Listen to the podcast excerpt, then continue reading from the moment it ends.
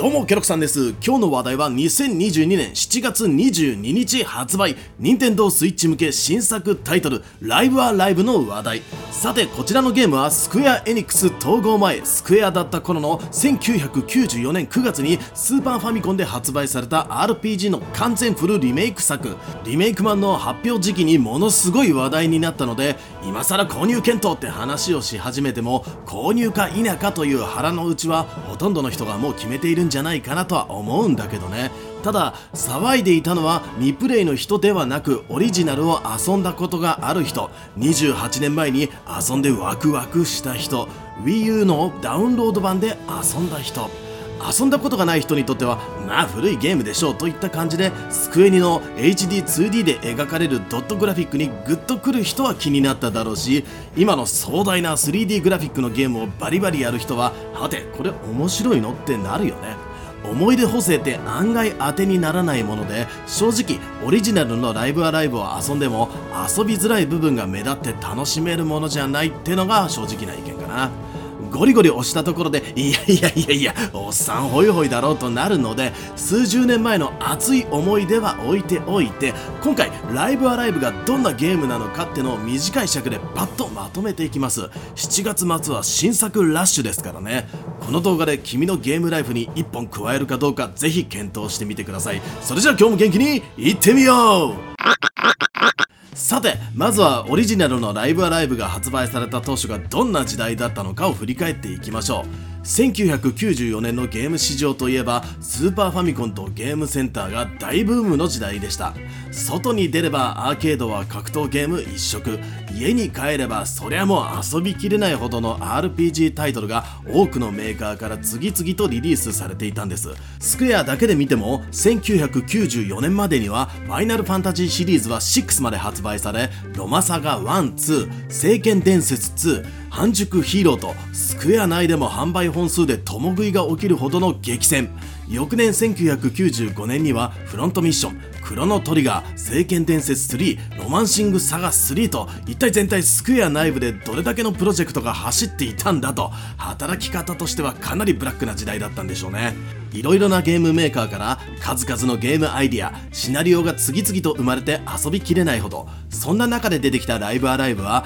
溢れ出てくるアイディアをオムニバス形式で8本プラス1本1つのソフトにまとめて販売しちまおうって出てきた今考えると無茶しやがってというタイトル。ただ残念ながら現在までのライブアライブの販売本数は32万本とスクエアの他のタイトルが軒並み100万本超えのヒットを飛ばしていたところを見るとなかなかマニア向けのゲームになってしまった感は否めない。だからこそリメイクが発表された時の熱狂ってのはあったんだとは思いますけどね。ゲームの特徴としては共通の戦闘システムチェッカーバトルを軸に全てのシナリオの世界観もシステムもバラバラになっています。あるストーリーでは移動探索フェーズが一切なく当時流行りの格闘ゲームのように対戦相手を選んでひたすらバトルをしていくシナリオ。またあるストーリーでは移動探索がメインになり戦闘があまりないもの。またまたあるストーリーではステルスプレイがメインになるもの。生まれたアイディアをこれでもかってごったにで詰め込んだってのが特徴で今では考えられないようなゲーム性になっています。さらに小学館とのコラボで当時人気だった漫画家たちが各シナリオのイラストを描き下ろしたというのも特徴で絵までもがバラバラと。だからこそ評価も人によってバラバラになりました。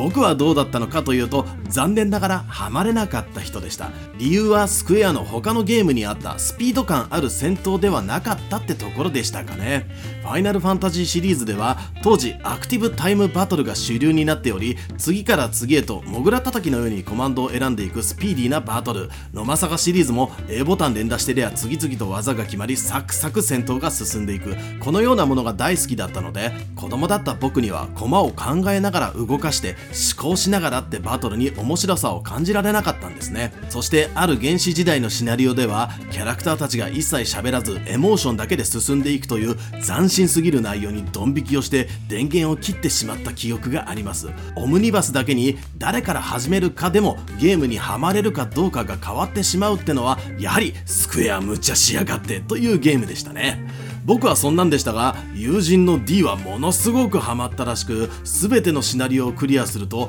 これまでの主人公たちが集結して始まる終章の展開の熱さを大人になるまで熱く語っていました。とまあ良くも悪くも名作。他のスクエニ作品と違ってライブアライブだけは今日までリメイクされることなく伝説となっていたわけです。そして発売から約28年経つ。2022年7月22日についに完全フルリメイクで復活。スクエニの公式生放送で挙げられたリメイク版の特徴として1つ HD2D のグラフィックで生まれ変わる。2つゲーム体験はそのままにより遊びやすく。3つ新たなボイスを収録。4つ下村陽子氏の完全監修で楽曲フルアレンジ。さあどうなるのか。僕的にはオールドゲームは今かなり見直されていて地位を獲得していることとゲーム人口というものもかなり増えているはずだと思うのでリメイク版のライブアライブはスーパーファミコンを超える売り上げを叩き出してくれるんじゃないかなと思います。HD2D グラフィックのゲームは先にオクトパストラベラートライアングルストラテジーと出ており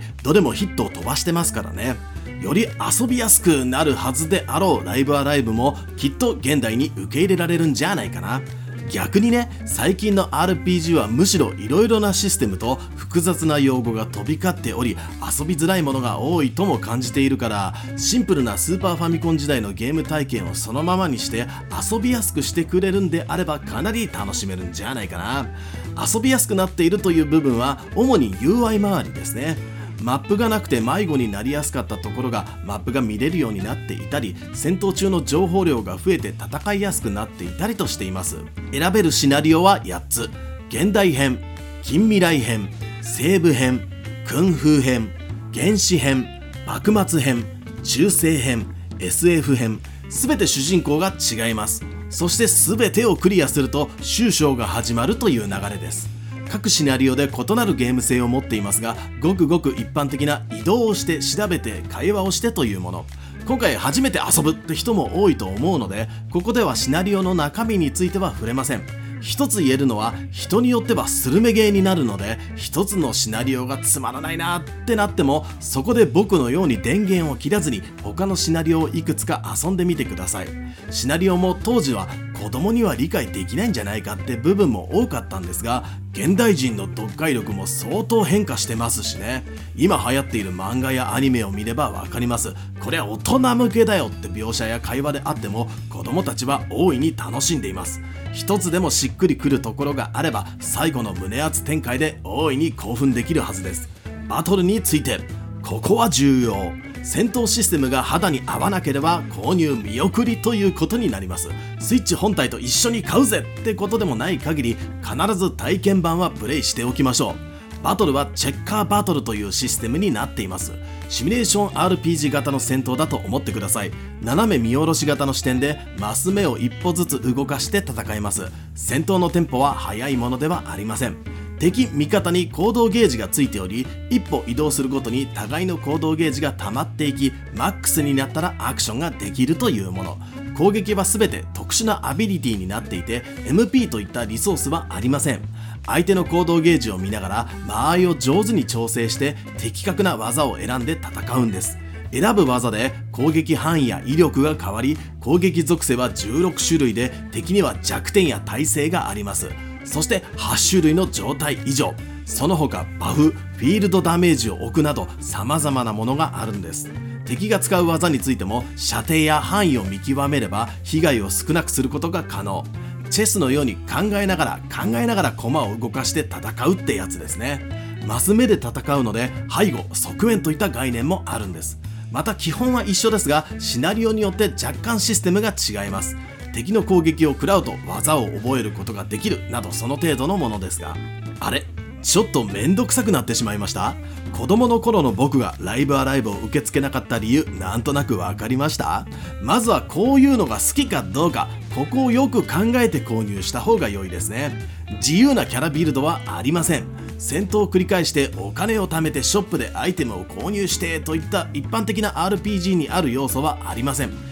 戦闘はシナリオを進めるためにあるという感じです。ただ各シナリオの特徴を生かしたやり込み要素ってのは存在しています。例えばあるシナリオでは敵を一体も倒さずにクリアする。逆に全滅させてクリアする。といったものですね。自分自身でやり込み目標を設定して遊ぶ人も当時はたくさんいました。ゲームをどうやって遊ぼうかなっておもちゃ感覚で触るってのは現代のゲームにはなかなかない感覚ですよね。リメイク版ではキャラクターボイスが追加されている。今は当たり前だけどスーパーファミコンではできなかった豪華声優陣によるキャラボイス。90年代のアニメシーンで大活躍した大御所声優さんが多数出演しており当時の脳内再生にマッチした配役になっているんじゃないかなと思います。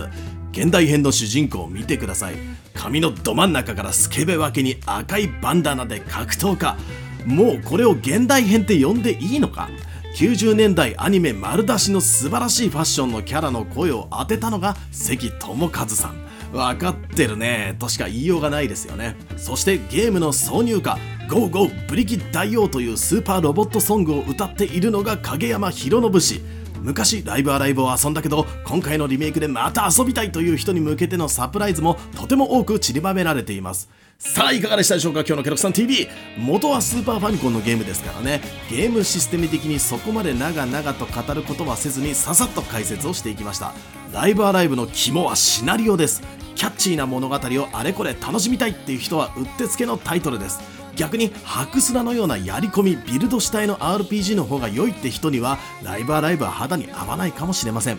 もう一度ライブアライブは爆発的ヒットを飛ばしたゲームではありません。人を選ぶゲームです。周りの熱狂はすごいですが大事なお小遣いで買う一本。冷静に見極めてから手を出してくださいね。僕は今なら楽しめると思う。君はこのゲーム買いますか？買いませんか？この動画面白かったらぜひ高評価チャンネル登録をしていただいてまた遊びに来てくださいね。次回のチャンネルも決まったぜ。ケロクさんでした。またね。